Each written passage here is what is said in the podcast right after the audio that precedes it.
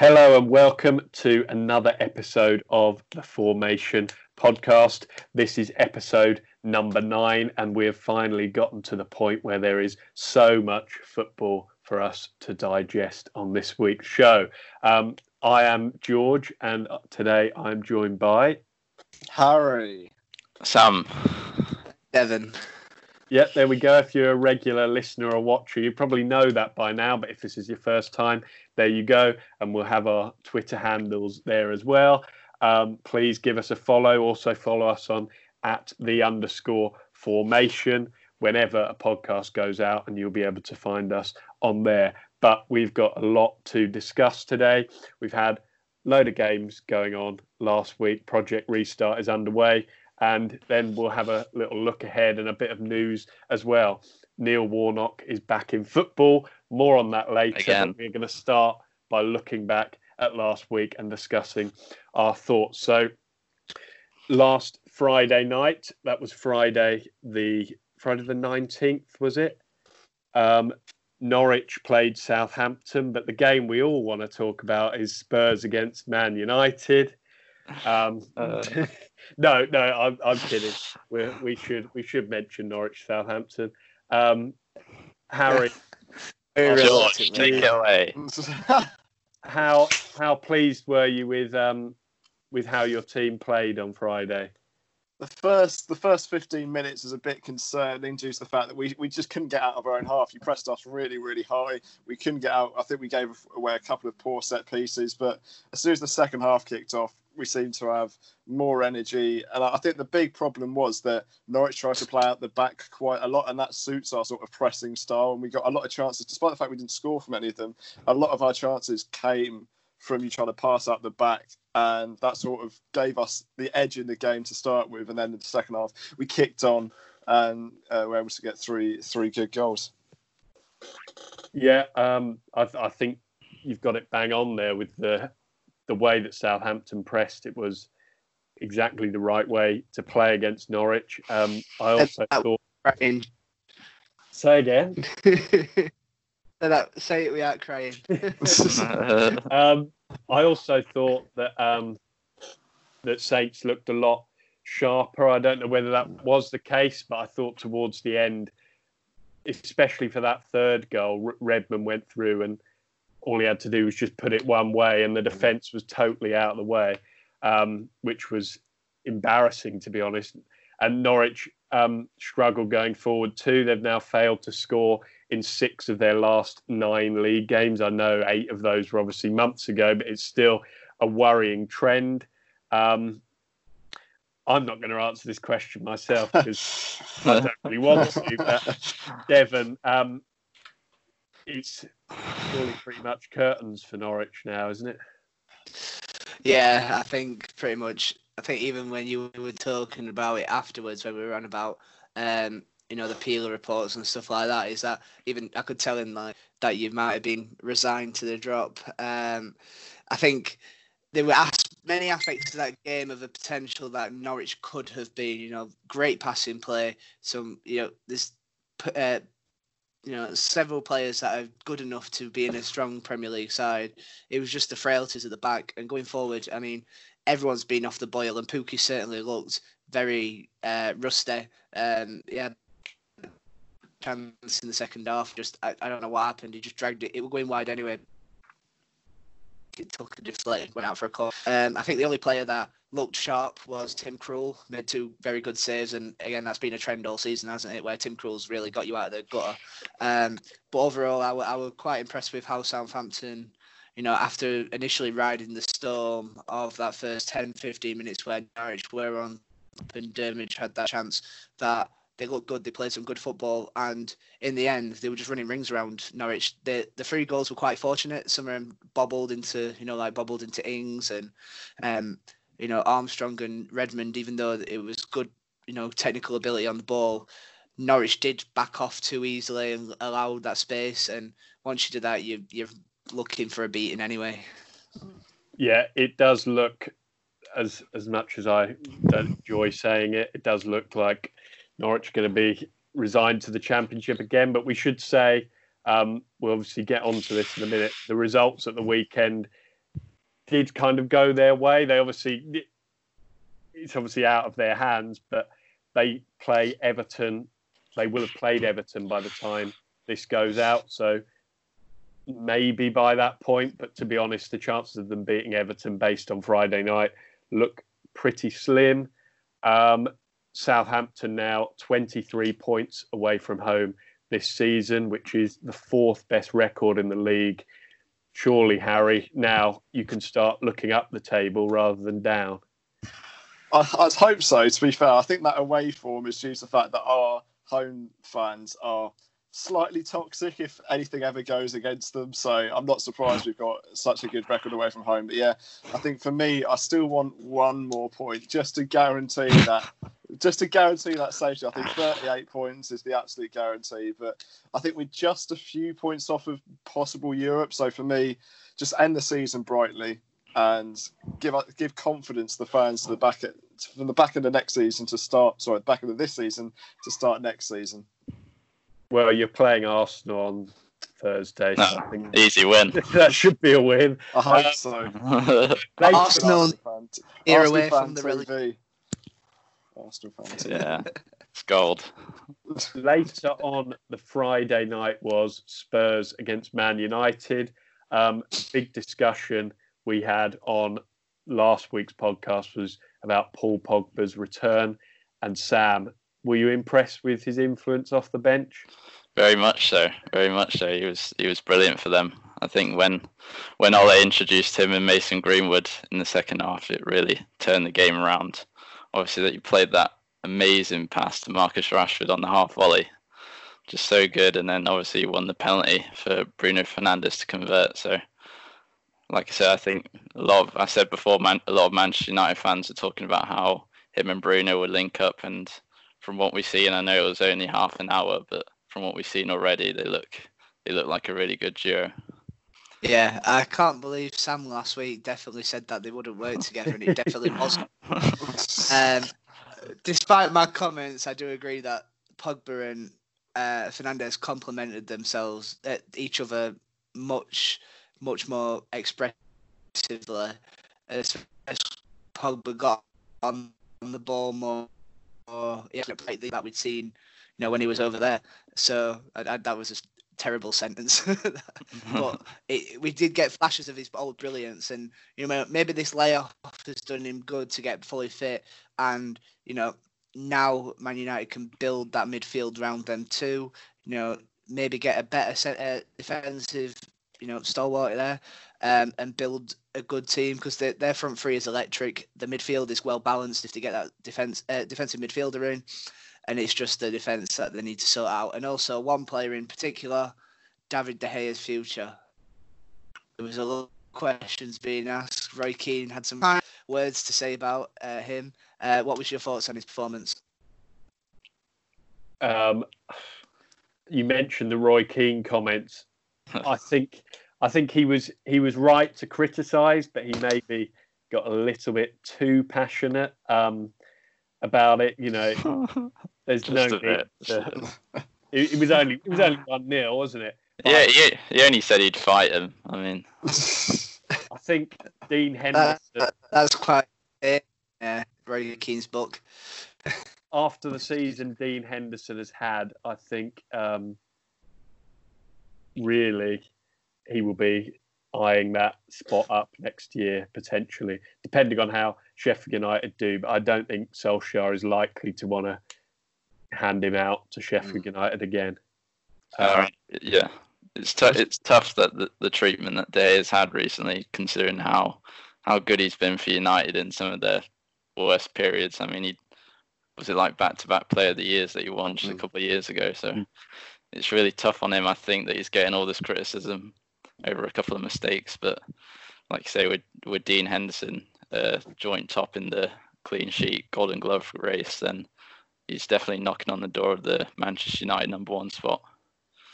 Yeah, we should mention Spurs as well. Since the draw against Man United, they have beaten West Ham at home. So that's 4 points from their first two. Harry, do you think they've got maybe an outside chance of still qualifying for the Champions League or not?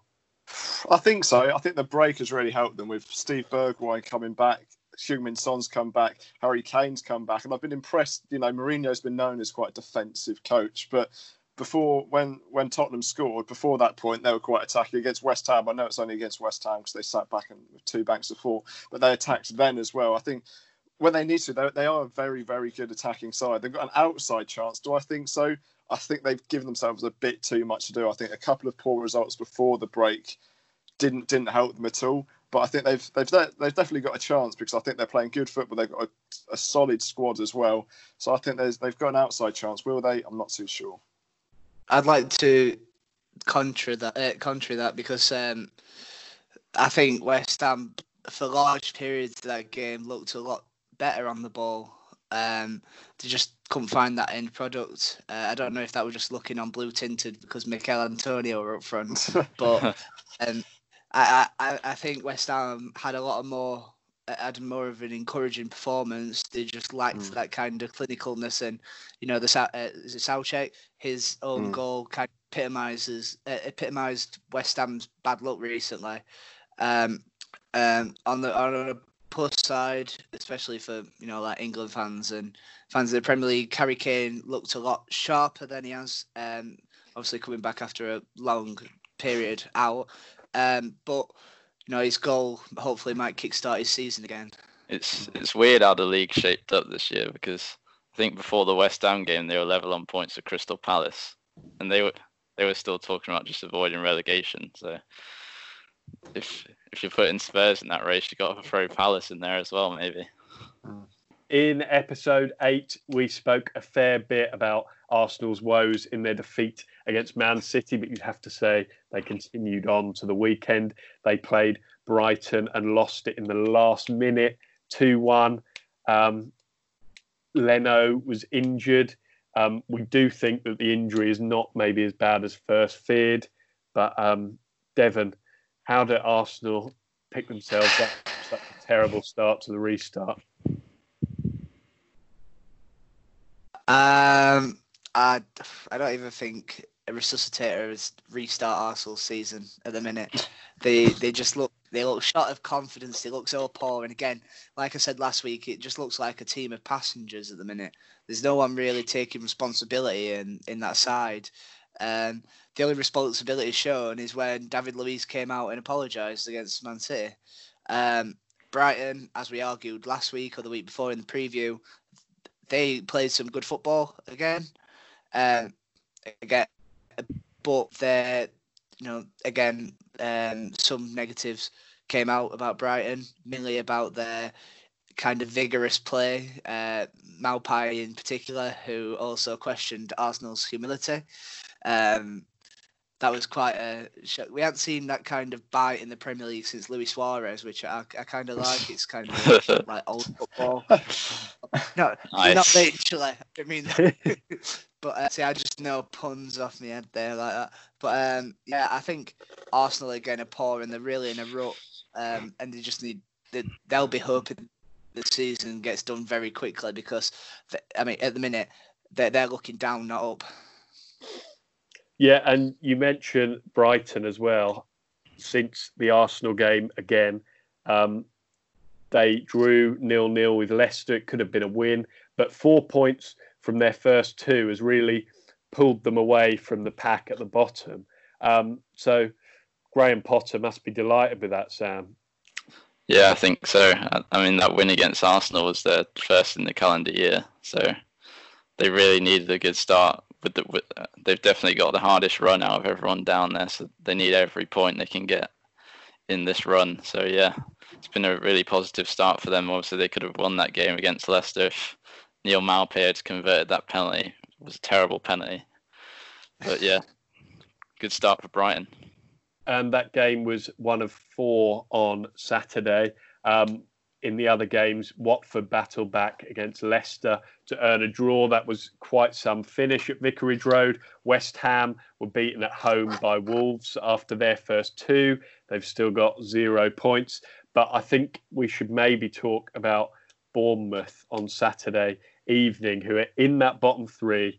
They played against Crystal Palace, which on paper is a game that they thought they had to win. and Harry, they looked really uninspiring, didn't they?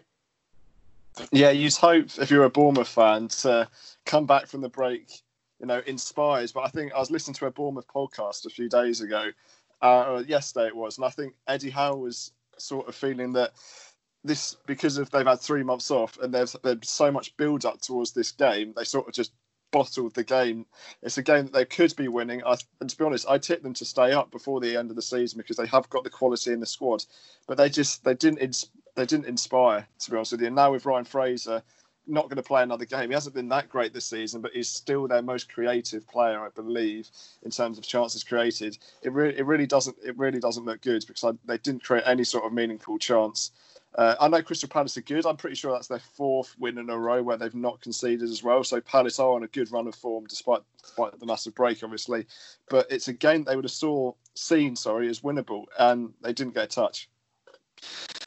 Yeah, I think I watched not much of the game, but the periods that I watched, there were only really David Brooks, who would have been a welcomed returnee from injury, and even like them, you know, they look towards the more attacking players rather than Brooks up front, and they just never seem to get a look in. I think Palace hit them early, and then once them two goals go in, the confidence was shot. And you know, maybe if Palace only won, then Bournemouth would have been more confident to go forward and maybe get back into it. But as soon as that second one went in, I think they would have just shot a little confidence. Yeah, and go on, Sam. I was just going to say, I think Palace are really flying under the radar this season. Like Harry mentioned already, they've been really solid, and they've had a couple of great individual performers. The goal scorers, Milivojevic and Jordan Ayew, they've been brilliant this season, where Zaha has been not so great, but the team around him's picked him up. So I think they're really in contention, like I already mentioned, for a European spot. Sam, yeah. Do you think next... Oh, sorry, Josh. Go on. I was just think if Zaha could actually pick himself up and stop dwelling on the past moves that when he were linked to Arsenal and that, do you think if he got into some kind of form, Crystal Palace next season with that front three and the creative player behind it, they could do something next year? I mean, we've seen in previous seasons how good Zaha can be, so yeah, why not? I think they could be. Roy Hodgson's made them a really solid team, like I already mentioned. So if Zaha comes back to its best form, they've got that X factor up top again, and they could be a really consistent, you know, European finishing team. And if we move on to Sunday now, and I'm going to hand over to our resident Sheffield Wednesday fan to talk us through how the play went on. Devon. I didn't catch the last end of that, sorry, but I assume you were talking. I just said I'd hand it over to you to tell us what happened at St James's Park. For the first half, it was kind of a non-starter. I don't think either team got a real grasp of the game. And I think, if anyone, I'd have to argue Sheffield United were probably keeping the ball better, but Newcastle got forward, especially in that first 10 minutes when Joelinton got forward, and I think it was, in the end, it was a good clearance or a pass back to the goalkeeper instead of a shot. I think that just epitomised his last 28 games in between scoring from Spurs and scoring today. So, scoring on Sunday. Sheffield United were kind of their fault that they lost that game. Egan, again, he's had a difficult start to restart with Keenan Davis running in ragged against Aston Villa on Wednesday last week, and also he got sent off for the two dragbacks on Joelinton, who did cause a lot of problems up front with his strength. And then the opening goal as well is something that we've not seen from Sheffield United all season. Stevens completely missing the kicking the ball, and St Maximin, who had a fantastic game, put it in at the near post, which arguably Dean Henderson could have saved, but again, it's one of them where the sharpness is completely out the window. And then from there, Newcastle just took the game by the scruff of the neck. Richie scored a fantastic goal, and then Joelinton got his maiden Premier League home goal. is second in 30 games, which I'm sure it'll be a massive release for him and Steve Bruce. Yeah, I think the Geordie Nation, as a football manager YouTuber refers to them as, I think the Geordie Nation will have been dancing in the streets. That Joelinton goal, like you say, hasn't scored since August last year. So he will be pretty chuffed with that, as will Steve Bruce. And you mentioned there, Devon, a tough start to the year for the Blades. Do you think they've maybe changed something in the way they play which has gone wrong, or do you think just a bit of misfortune like we saw last week with the goal line technology failing? There's definitely been a change to the way they play. I think they hold the ball more than they used to. They used to get, you know, direct and get forward, which I thought, because against Aston Villa when they did hold the ball, I thought that might be due to, you know, Sandberg playing instead of John Fleck, and we know how direct Fleck likes to be. But even when Fleck were reintroduced, they still was holding onto the ball too long.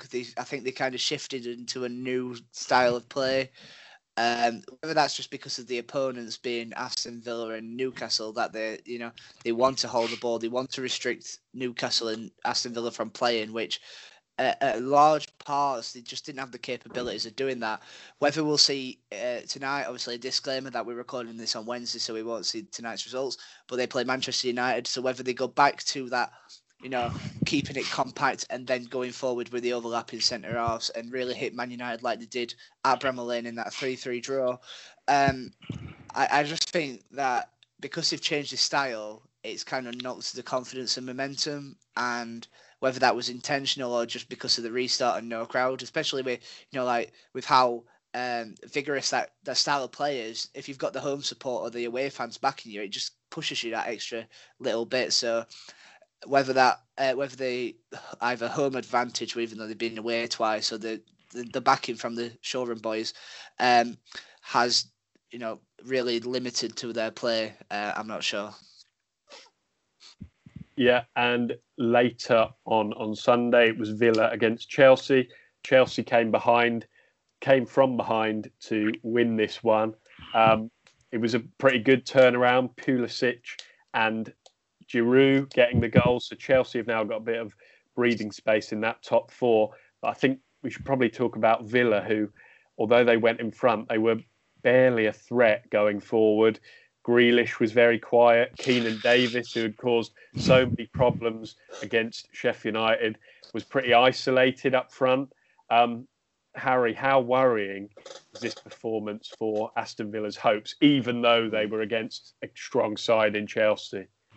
Yeah, I think they haven't shown a lot of attacking intent, and I don't blame them if they conceded quite a lot this season. Then they're against Chelsea, and I thought they were going to do a really good smash and grab job, because, you know, they went 1-0 up despite only having 30% of the ball, and went in about almost the hour mark without conceding, and then two, not defensive lapses, but two goals back to back inside about 2 minutes just destroyed their confidence completely. And I would be concerned, because apart from Jack Grealish, they don't really have many positive sparks. Keenan Davis was good against Sheffield United, but he's an isolated figure when they're playing against top 6, top 8 teams, because they don't fancy themselves on the attack, because if they get countered attack on their defence, it's probably one of the weakest in the Premier League, despite the fact they've got England international Tyrone Mings there. So for me, I'd be quite concerned, despite the fact they did have a positive game against Sheffield United. Anything to add on Villa? Do we think they're doomed, or have they still got a chance?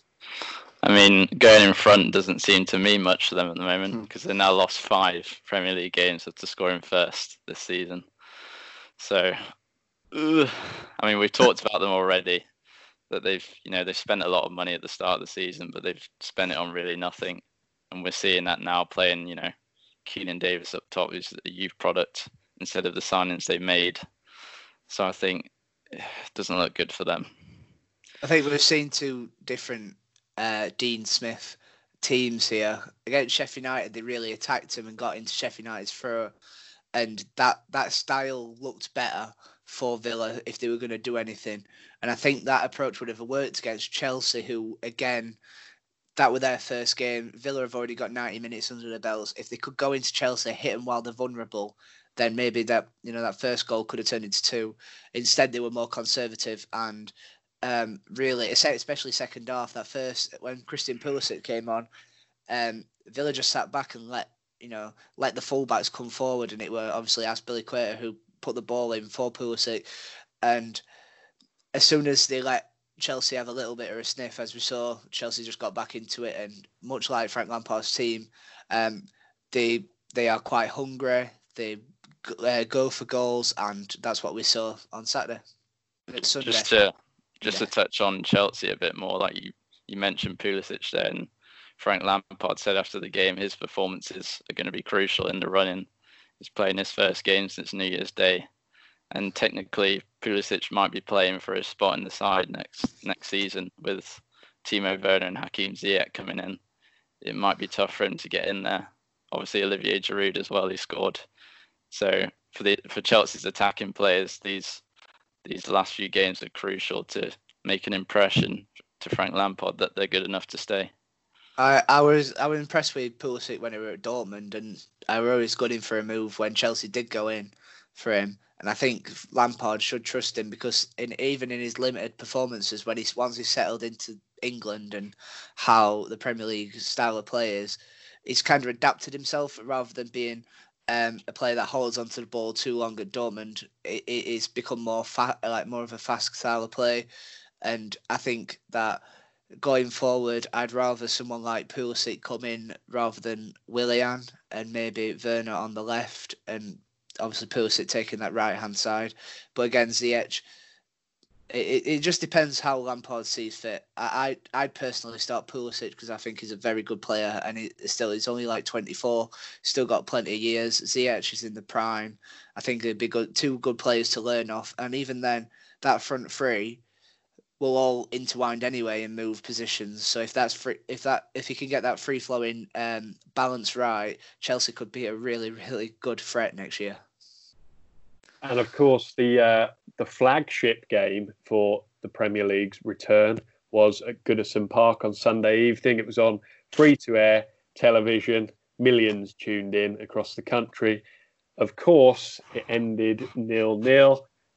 7 of the last 8 Premier League Merseyside derbies at Goodison Park have ended in a draw, which is an incredible stat, I think. But it just sums it up. Harry, how disappointed were you with the spectacle that they put on? Yeah, disappointed. But if I was forced to put a bet on for the scoreline, I'd probably say 0-0, because I might be wrong at this, but I think the last 3 at Goodison Park have all been 0-0. You're so correct. It's been a bit of a drab fixture. But I think Everton were quite unlucky not to get the win. In all fairness, right at the back end of the game, they had Calvert-Lewin's flick, good save by Alisson, and then it was Tom Davis at the back post who hit the post, who got unlucky there. But I think for Liverpool, they did massively seem like they were missing out on Robertson, because their attack down the left wasn't as promising. Milner can't get up and down the wings as much. Joe Gomez was bright when he came on, but he's not as natural as Robertson. Look at the right wing, Minamino didn't really do much. You can't really expect that anything from him, because he's still a young player that's only played a very small amount of minutes, but he was holding a similar position to Firmino, and they're sort of holding that same position rather than him staying on the right or someone staying on the right. There was no real outlet, and it was only really Mane that was really getting the ball on that side, and he was silenced by Coleman. So I think 0-0 was probably the fair result, if not maybe a sneaky 1-0 Everton. Everton were cautious again, and for good reason, because this derby's been, well, it has been the most one-sided derby in the last decade. I mean, Liverpool are now unbeaten in 22 games against Everton.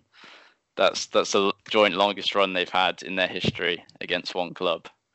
So I think this derby is slightly overrated, to be honest, as a spectacle in terms of the actual competition. I know the proximity, they're really close to each other, and the atmosphere and everything, but it was a really poor game in general, to be honest. George, do you think that if Everton were to get the win, they could have been the very, very outside shout of a European spot? Yeah, I think it could have boosted their hopes.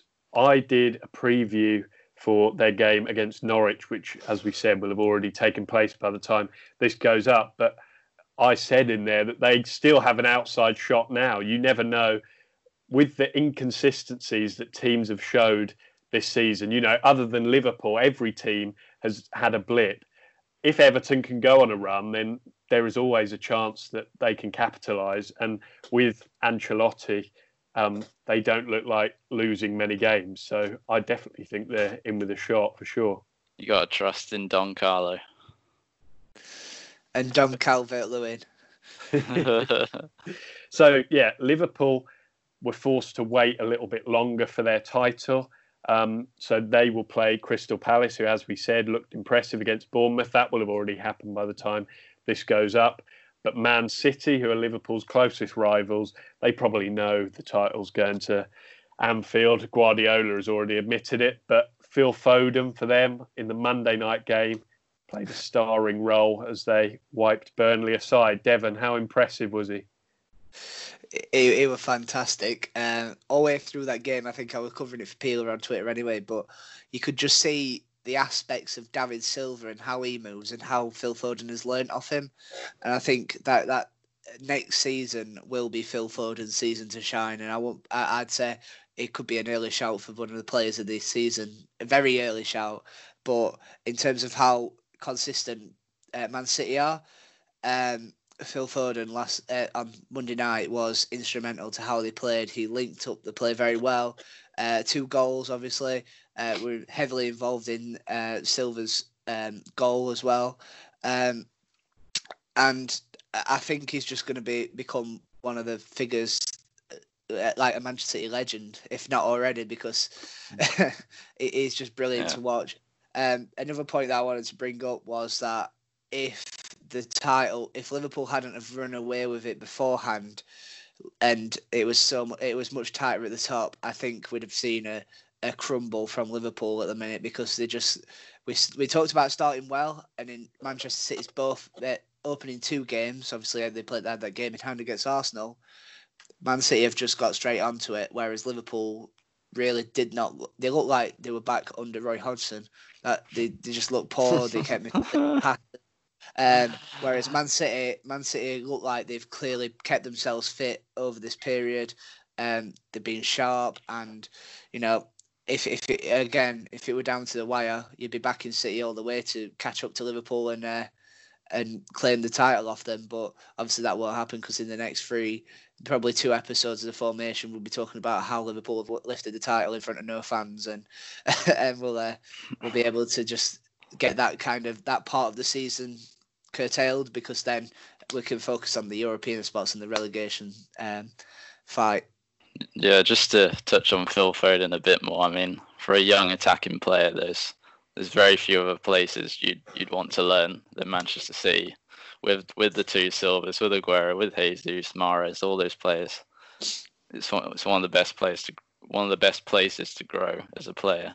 And with David Silva leaving at the end of the season, then that starting spot can be his. With with all the games that Man City still have to play this season, with the FA Cup and the Champions League still to play for, then you can really stake his claim.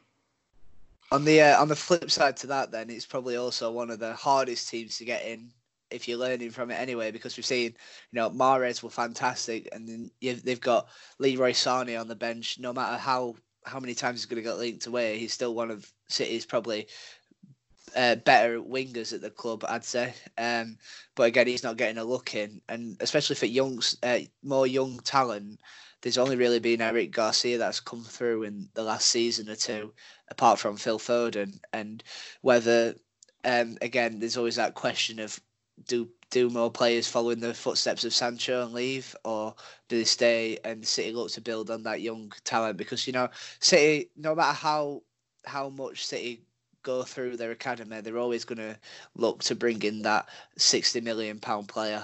And when they've got the capabilities of doing that, I think young players probably don't flourish as much as they should do. Yep, that's pretty much all the Premier League games that have taken place up to this point covered. As we said, with the Project Restart, they are cramming as many games in as they can. So over the week until episode 10, there could have been so many changes to that Premier League table. Fingers crossed, Norwich produce a miracle and beat Everton. Come on, Norwich. We should move on to the Championship, which also resumed last week. And Leeds, who are so close to returning to the Premier League, they've still got work to do, obviously, but they didn't get off to a very good start, Devon. They didn't play badly, but they went down 2-0 to Cardiff. What did you make of this game? Even though, like I said, I covered it, the title was Our Leeds Falling Apart Again.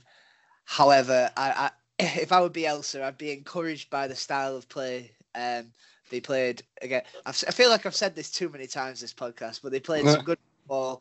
They held the ball well. They did get into it. Were just as many games in the Championship have been this weekend. It's that final ball. It's that finishing touch. And it seems like all clubs have lost a bit of the clinicalness when up front. And again, it was just two bad mistakes that Cardiff punished first time. I mean, the first one, Calvin Phillips tried to switch the ball, gave it straight to Junior Hoylett. And even though Phillips was the initial mistake, the mistake was more in that Ben White and Liam Cooper didn't come and close him down quick enough. They just kind of stood off him and let him, have a shot at Meslier in the goal. They were social distancing, weren't they? Massively. I think that was more than 2 meters. Surely they should have preempted that Boris was going to, relax the meter rule and then maybe they could get a toe on it. But still, there is slight questions that keeper could have got a hand to it as well. It was a strange dive and didn't really get off the ground either. But by the by, it gives Leeds a chance. And even though Bamford defended brilliantly from Jack Harrison, in the second half, Liam Cooper gave the ball straight to Mendes-Lang, who then found Robert Glatzel. And Les, we've got to give his hats off to the finish because it were very good from and that's not really been very consistent for Cardiff this season. I love those ones that crack off the post, especially with no crowd. You can hear it even more. But yeah, go on. Well, I'm gonna say, to be fair, even though it hits the post and then back at the net, you'll never miss that. The crowd going, and then going mental once it's hit the post and back at the net. That's something you can't replace. But hearing the ball hit the net cleanly is one of the best sounds ever. So the point. I was just gonna touch on those mistakes again. Especially the first one. I don't understand what Phillips is doing. Like, there's really not much pressure on him. You could just play the simple pass, but he doesn't take a touch, plays an off-balance pass, and it goes haywire. And it was just a story of individual mistakes for Leeds. I mean, Bamford standing on the line, blocking Jack Harrison's shot. That was another one. So just sloppiness in the key areas from Leeds, who, like you said, played a decent game, but didn't come out with the win. And I mean, it's typical of them. With the results the day before going their way, West Brom dropping points, Fulham losing, that they don't capitalise on it. I was going to say the Phillips mistake. Just before that, Phillips did have a grasp on the game. He was pinging balls from either wing, switching the play. And I think once you've got back into that stride, it's easy just to go back to the mindset that you've been playing. We're in the final game week, so you've had 30 games already that... you're sharp through that.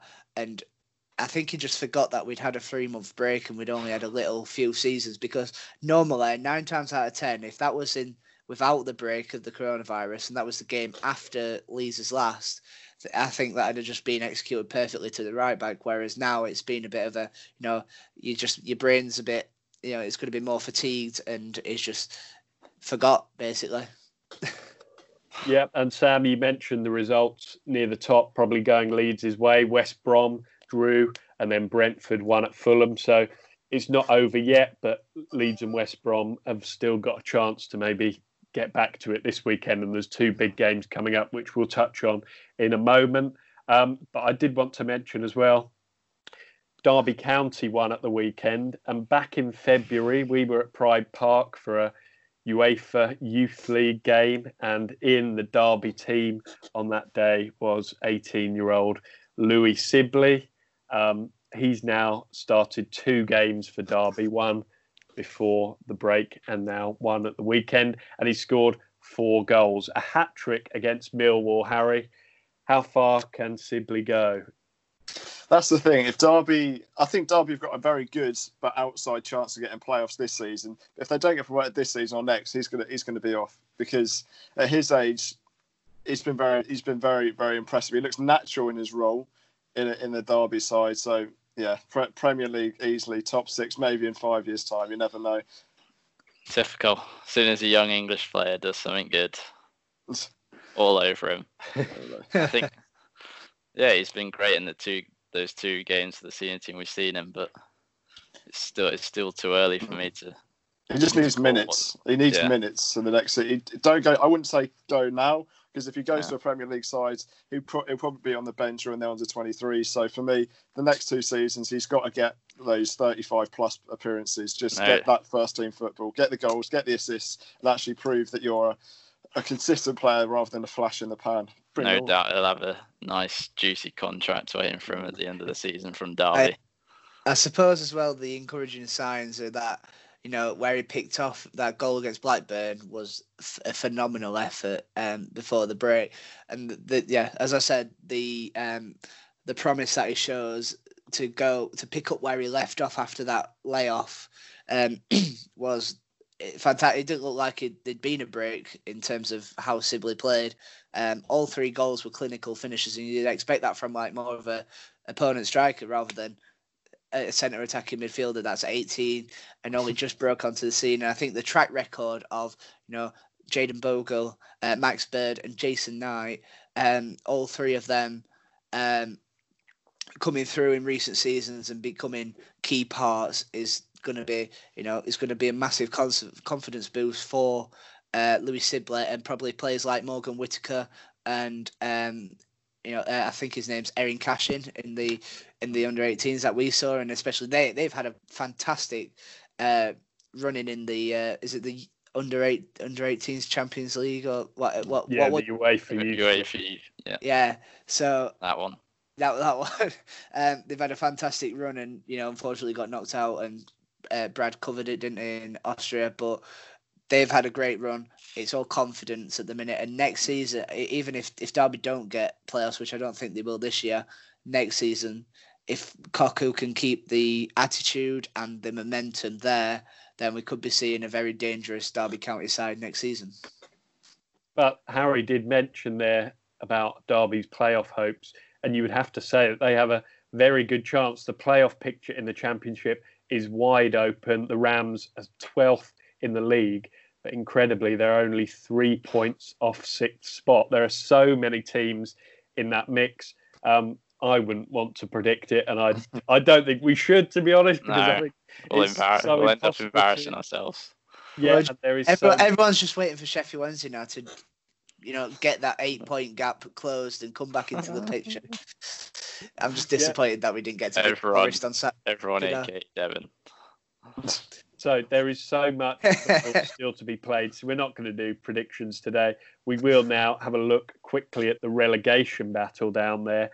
There was a big game on Saturday, which we did mention last week. Hull against Charlton. Charlton having to go without their top scorer, Lyle Taylor. But they seemed to cope pretty well and got a 1-0 win, Devon. Yeah, it's a tale of two contrasting sides, and as we mentioned last week, the derby of the players not signing contracts. And out of both of them, like I said last week, I'd back Charlton rather than Hull, and this is why. Hull conceded courtesy of George Long's. I don't want to pin it on George Long, but he did come to try and catch it and just fluffed at it, allowing Jason Pearce to score. His name just completely blanked from my mind there, but Charlton, I think Hull's in a very bad position at the minute. We've got the Alum owners. That's just one podcast episode in itself at the minute, but the kind of censorship of the Athletic and the censorship of Hull Live, and then the criticism of the Athletic, and it seems like it's a very toxic place to play at the minute. And out of everyone, like we said last week, I could see Hull going down. And it doesn't buy them well as well that Luton picked up a very, very good point against Preston, and Barnsley beat QPR.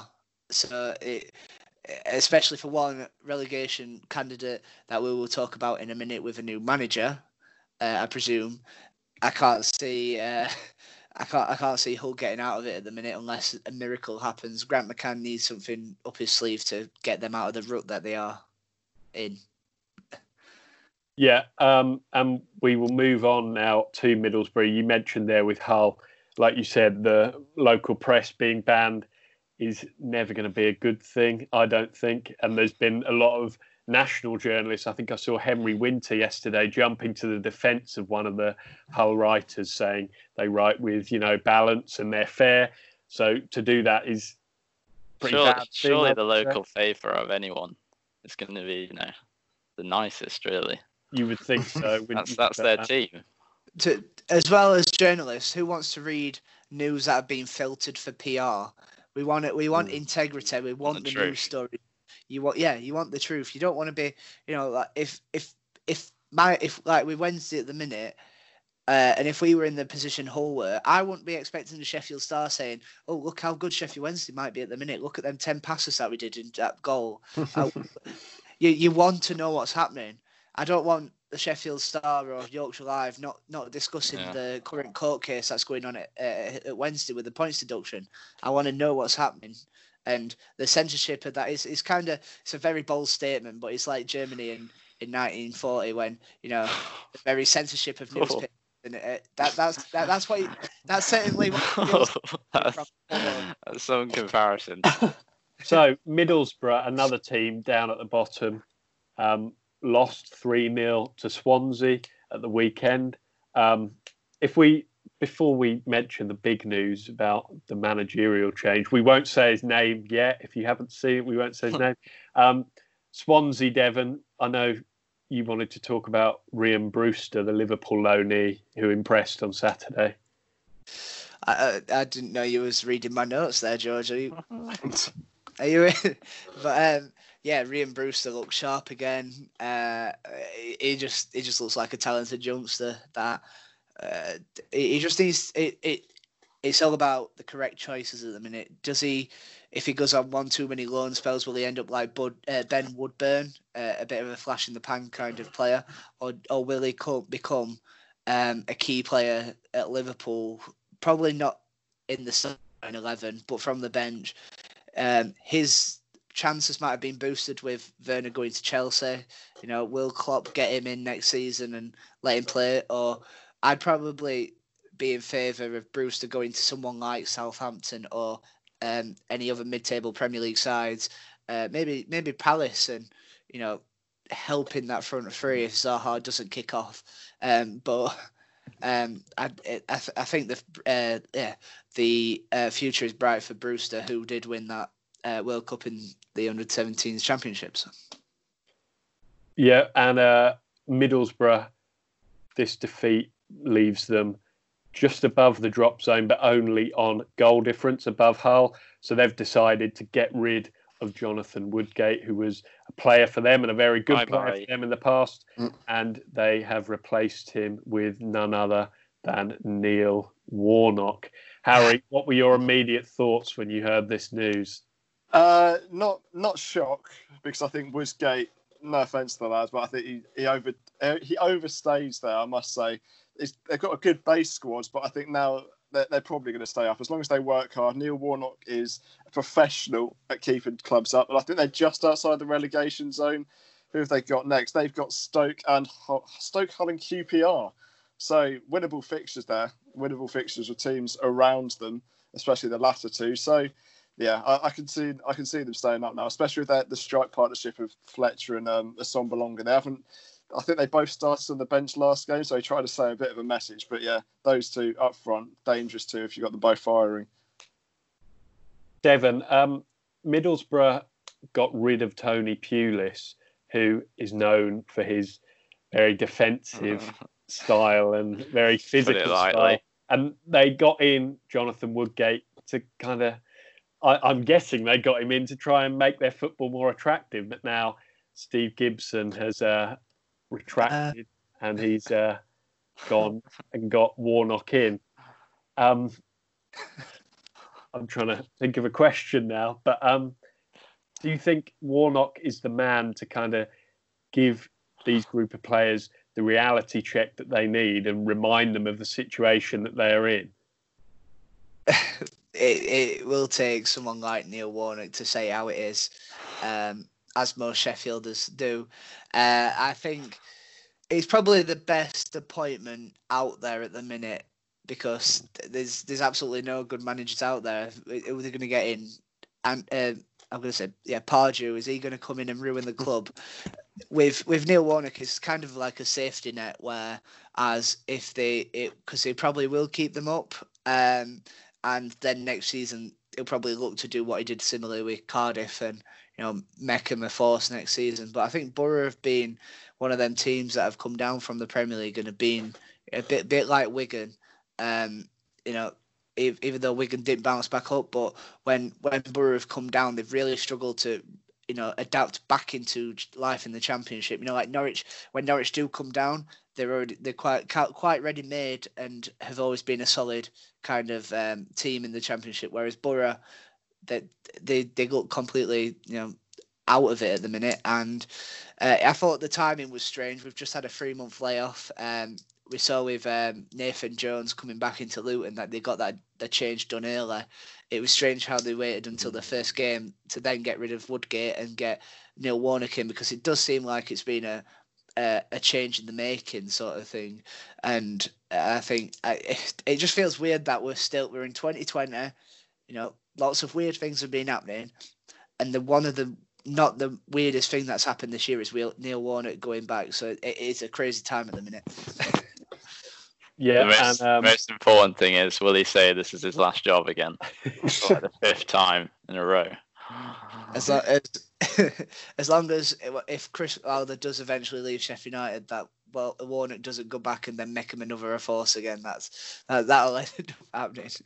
I'm not sure he can resist all these jobs, to be honest, Sam. I think he just. Oh, he's had about 36 of them. So. It is strange how Neil Warnock is one of the last managers of that kind of, say how it is football managers that has managed to last this long and still be effective. We've seen, like Tony Pulis was in that and is, he's not managed to kick off this season. Harry Redknapp was one of their managers, and he's completely fallen off. Now he's a reality TV star, pretty much. So, to be fair, if Neil Warnock came out with a show like, I'd definitely watch it. That'd be hilarious. I think. Put him in the jungle. Bit harsh on Harry. Can you imagine? I think Harry Redknapp. Last English manager to win a top trophy. Yeah, but let's be right. He's not. It's not putting up any trees anytime soon, and that spell at Birmingham was a nightmare.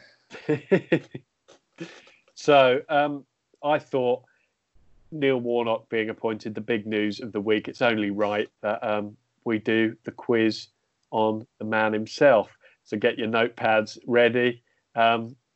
Devon's self-promoting again. He's always got it ready. Not that I mind, Devon. Not self-promoting, promoting the channel. Yes, this is 16th. Round of the quiz, because we obviously carried it over from doing our radio show, and it is all about Neil Warnock. So 5 questions. Let's do this. Come on, okay. Cop. Question number 1 is, I think if you've seen this, then you will definitely know it. How many times has Warnock won promotion as a manager? Oh God. What's the Premier League, or just in general? Are we talking no, general promotion? All the promotions he's had, not just the Premier League ones. And I should say that he holds the record for the most in English football, so that might help you. It's gas season, baby. No.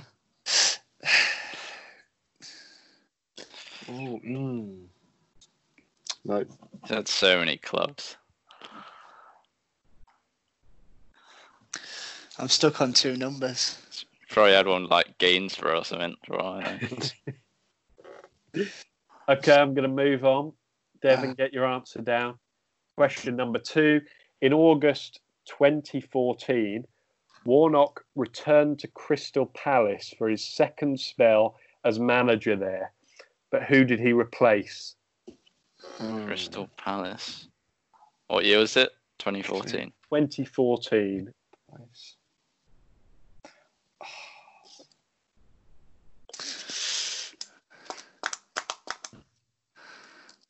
Oh, no. Harry's pretending that he doesn't know. Oh, no, for me, it's one of two. And normally when I say that, it's the third option. You always do this, Harry. Okay, question number three. Now, this one might be easier for one person than the rest of you. But Warnock has managed 5 different Yorkshire clubs during his managerial career. How many can you name? There are 5 points available. Oh my days! He's managed 5 different Yorkshire clubs. Okay. How many can you name? You said that. I could only name 3. There are definitely 5. I went through last night and there are definitely... See, I'm not very good at geography. That's my issue. So I've only got 2. I've got 1 at the moment, and that's the obvious one because I've genuinely got... Are these league clubs or is there some non-league in there? One of them, I believe, isn't. Well, no, I know that they're not a league club, not a football league club anymore. But I think they were even in Yorkshire. Yeah, this last. He's going to be making some ground on me here because I've only got 1. Okay, number 4, Harry. You can add to it if some come to you.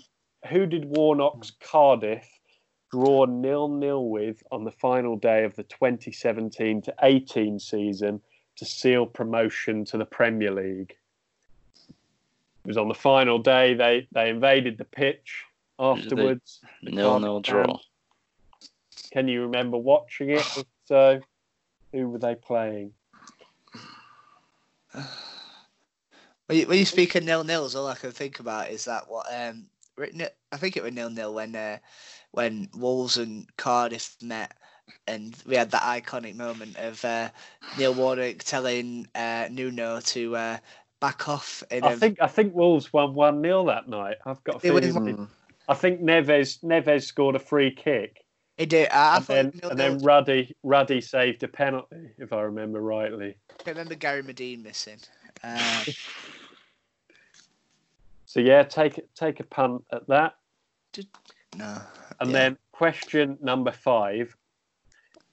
He mentions this woman in a lot of interviews. What is Neil Warnock's wife's first name? Oh no!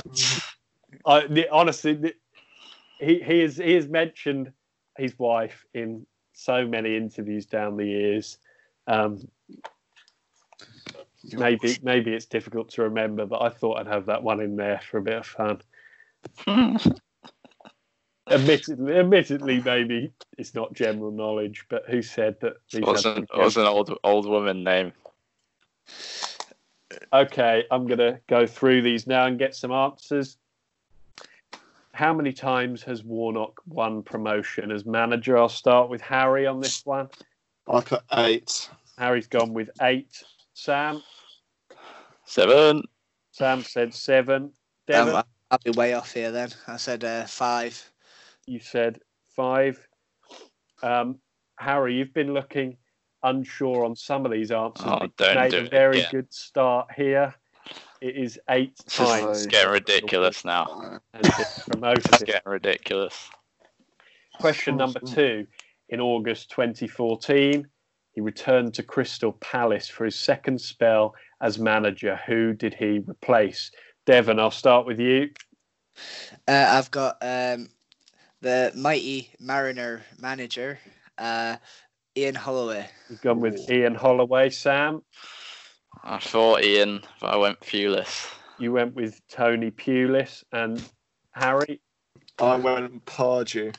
Alan, Pardew. 3 different. Pulis was the second option. So. Pardew was later because the. I think Pardew replaced Warnock when he left Warnock replaced Tony Pulis. Yes. No. Because he was manager when they drew Liverpool, wasn't he? Christian Bull. Yeah, absolutely. And he won the Premier League Manager of the Year 3 months before leaving. Wow. Question number 3. Warnock has managed 5 different Yorkshire clubs during his managerial career. How many of them can you name? So you don't have to, well, you can show your papers, but just read out the ones that you've got, starting with you, Sam. Sheffield United, Leeds and Gainsborough, because I knew you managed them. But you've gone with those 3. Devon, what have you gone with? Well, Gainsborough are North Nottinghamshire, I think. But I've gone with, so for definite, I think Sheffield United, Leeds. I've got Chesterfield, but I think that's North Derbyshire, but I feel like you've written it down as Chesterfield, as Yorkshire. And then I've got Bradford and Barnsley. So to recap, Chesterfield, Sheffield United, Leeds United, Bradford and Barnsley. Okay, those are your 5. Harry, how many answers have you got for this one? I've put 5 just because you said there's a maximum of 5 points available. So I put 5 and I just put teams in the area-ish. So Sheffield United, Rotherham, Barnsley, York City. Oh, no! Rotherham! He did. Okay. Man. I can tell you if I think that... Damn it! I've got a feeling that Harry's actually scored the highest on it. Of course he has. Okay, so first of all, if I go through the way... Gainsborough, because I checked this, Gainsborough is in Lincolnshire. Damn it. Chesterfield, I don't think he managed, Evan. I don't think he did. The five Yorkshire clubs he managed are Scarborough. Huddersfield Town, Sheffield United, Leeds United and Rotherham United. Damn it. Oh, I forgot about... Connor's going to kill me. I forgot about Rotherham. I should have just guessed 2 others. Okay, so question number 4. Who did Warnock's Cardiff draw 0-0 with on the final day of the 2017-18 season to seal their promotion to the top flight, the Premier League? Harry, what have you gone with for this? I have no idea, so I went Stoke City. Gone with Stoke. Sam? Leeds also, no and idea. Devon. Also Leeds. Went with Leeds as well. I'm afraid none of you are correct. It was in fact Reading. Quite different. I was never going to pick them. Wolves went up as champions, as Devon mentioned. And question number 5. Let's see if you can remember him saying this name in interviews. What is Neil Warnock's wife's first name? Sam, I'll start with you. I said Margaret. You said Margaret. An old woman name. I feel like... Sorry for the Margarets listening. I feel like I've heard him mention D a few times, so I just picked a random name starting with D, Dorian. Okay. Dorian. And Harry? That's very obscure. I meant to put Barbara, but I put Bardra by accident. But that is Barbara. I've got no... I'm just trying to think of what new... Please likely don't say names, Barbara. Likely names Neil Warnock. If it's Barbara, I'm retiring. I'm retiring from this podcast. Okay. The name is, in fact, Sharon. No! He knows. Devon knows he's heard it. He's heard it say Sharon. Name. No, honestly, I went to put Sharon down and went, wait, isn't that Harry Redknapp's wife? And then just went with something else. Damn it! I think Sandra. No. Sandra, yeah. That's it. Oh, damn it. Harry Redknapp's done me a few times on this. It is indeed Sharon. So that is the end of this week's. And Harry looked unsure at a few of those questions. He's actually won this round. Got 4 points, lads. That's exactly what we said. We said, look at him. He knows the answer. He's going, oh. No, it was the Pardew one that I didn't know. It was either Pardew or Pulis, and I put Pardew. Allen. I put Alan as my answer. To be fair, earlier I called him Andrew Pardrew, nearly, so. Well done, Harry. Well done. So, yeah, that's the end of this week's quiz. Harry now has a 5-point lead ahead of Sam and an 8-point lead over Devon. So, pretty clear cut there. With that, that is the end of this week's podcast. We hope you've enjoyed it. It's been really good to actually talk about some football actually taking place rather than news. I've really enjoyed that. But have a good weekend. There's lots of good stuff happening. There's the FA Cup quarter-finals, 4 of those, of course. Norwich are going to beat Man United in that and get European football for next year. Go on, George. Who knows? In the Premier League, it's West Midlands derby, Villa against Wolves, and there's some big games in the Championship too. Brentford against West Brom, Leeds against Fulham, and Middlesbrough go to Stoke in Warnock's first game. But enjoy those games, enjoy the FA Cup, and have a good week, and we will see you for episode number 10. See you next time. 10 weeks of this podcast. Yeah. Bye. Bye.